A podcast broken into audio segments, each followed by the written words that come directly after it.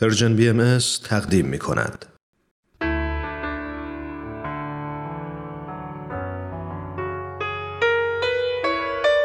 یادی از گذشته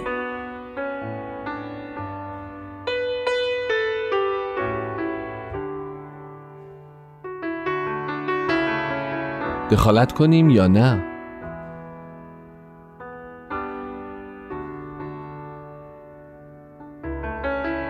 اگه از من بپرسن خانواده رو تعریف کنی در جواب فقط میگم خانم جان. چون خانم جان یعنی عشق یعنی همدلی یعنی پشتیبانی یعنی خانواده.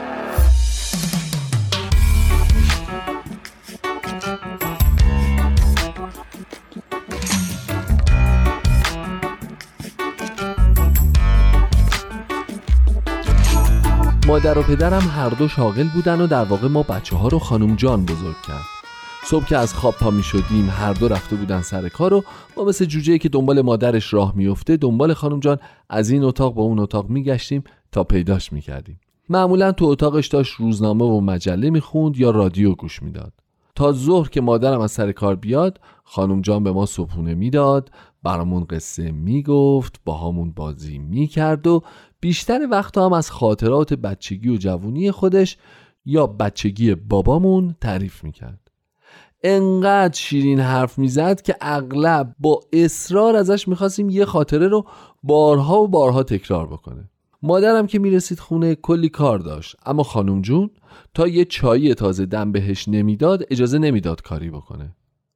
بعد مادرم میز نهار رو آماده می‌کرد و صبر می‌کردیم تا حدودای ساعت دو که پدرم هم از سر کار بیاد خونه. اینم قانون خانم جان بود که نهار و شام رو همگی باید دوره هم میخوردیم. وقتی ما بچه مدرسه ای شدیم خانم جان تا برگشتن ما از مدرسه تو خونه تنها بود. برای همینم برای خودش برنامه گذاشته بود که گاهی به دیدن فامیل بره یا یه سری به دوست آشنای قدیمیش بزنه. رو همین حساب وقتی دوره هم بودیم تعریف کردنی زیاد.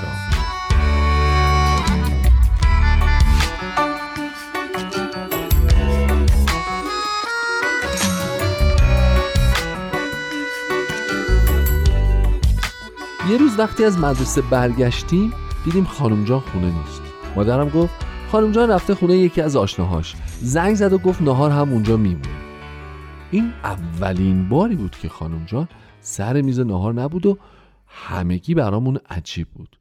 طرف های عصر خانم جان اومد و ما بچه ها با خوشحالی رفتیم استقبالش. اونم تحویلمون گرفت ولی معلوم بود که از یه چیزی ناراحته. سر میز شام پدرم بهش گفت مادر چی شده؟ سرحال نیستی؟ خانم جان گفت آره مادر امروز ماجرای پیش اومد که خیلی بابتش ناراحت شدم راستی بگم فردا هم نیستم مادرم گفت اه خانم جان چرا؟ چیزی شده؟ خانم جان گفت آره دخترم امروز رفته بودم دیدن اون شهلا خانم که می‌دونی از دوستای قدیمیمه تازه نشسته بودیم به صحبت که زنگ زدن و دخترش و نوش اومدن و از قیافه دخترش و اون ساک تو دستش معلوم بود که برای قهر اومده. تفلک شهلا خانم رنگ از روش پریده بود. دخترش اومد نشست و شروع کرد به درد دل. اینطور که می‌گفت تمام زندگی شده خونه داری و بچه داری از این یه نواختی خسته شده و دلش می‌خواد یه پیشرفتی بکنه. هر تصمیمی می‌گیره شوهرش مخالفت می‌کنه. دختر با استعدادی هم هستا قبل از ازدواج ساز می‌زده. حالا تصمیم گرفته دوباره بره کلاس موسیقی. شوهرش میگه نه. می‌خواد گواهینامه بگیره شوهرش میگه نه. می‌خواد زبان بخونه میگه نه. بهش میگه می‌خواستی همه این کارا رو خونه بابات بکنی. نمی‌دونی مادر یه حالی شدم که نگو. طرفای عصر شوهرش اومد دنبالشون. اخماش تو هم بود و نمی‌خواست بیاد بالا. بالاخره شهلا خانم دخترش رو راضی کرد که با شوهرش بره. وقتی رفتن نشست به گریه کردن. می‌گفت تو که یادت این دختر من چقدر باهوش و با استعداد بود. کاش شوهرش نداده بودم. گفتم شهلا جان این چه حرفیه؟ هر کسی باید خانواده خودش رو تشکیل بده. بگو ببینم شوهرش چی کار است؟ گفت مغازه داره. منم آدرس مغازش رو گرفتم و فردا می‌خوام برم پیشش.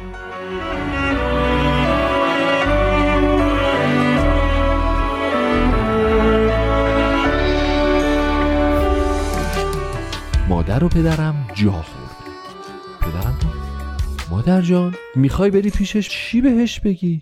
اگه گفت شما دخالت نکن چی؟ خانم جان گفت می‌خوام بهش بگم یک انسان از لحظه ای که دنیا میاد تا وقتی از این دنیا میره باید پیشرفت بکنه. باید همیشه و هر روز تلاش کنه چیزای جدید یاد بگیره. چه وقتی تو خونه پدرشه چه وقتی تو خونه خودشه. تو خونواده تشکیل دادی.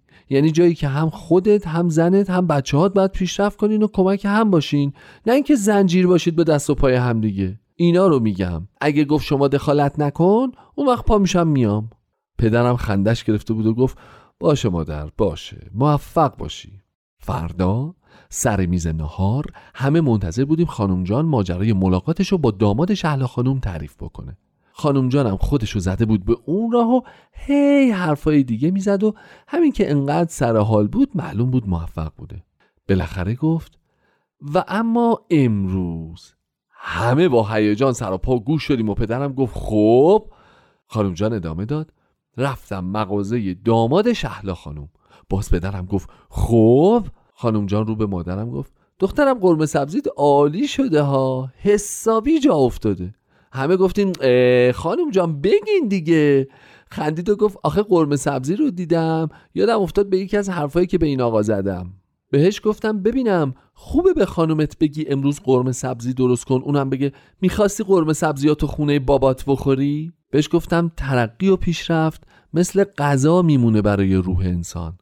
هر انسانی مخصوصا یک مادر باید برای پیشرفت خودش تلاش بکنه تا بتونه بچه های شایسته تری تربیت بکنه.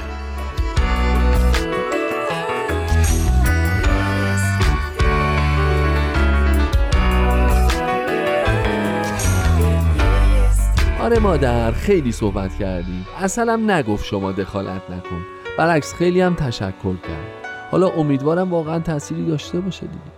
مادرم گفت خانم جان حرف شما حتما تاثیر داره. حرفی که از دل بر بیاد حتما به دل میشینه. اگه وجود شما نبود مگه من می‌تونستم شغلم رو حفظ بکنم؟ شما همیشه همراه و مشوق من بودین. پدرم خندید و گفت یه اشاره یه همچین ظریفی هم به نقش کمرنگ من بکنی بد نیست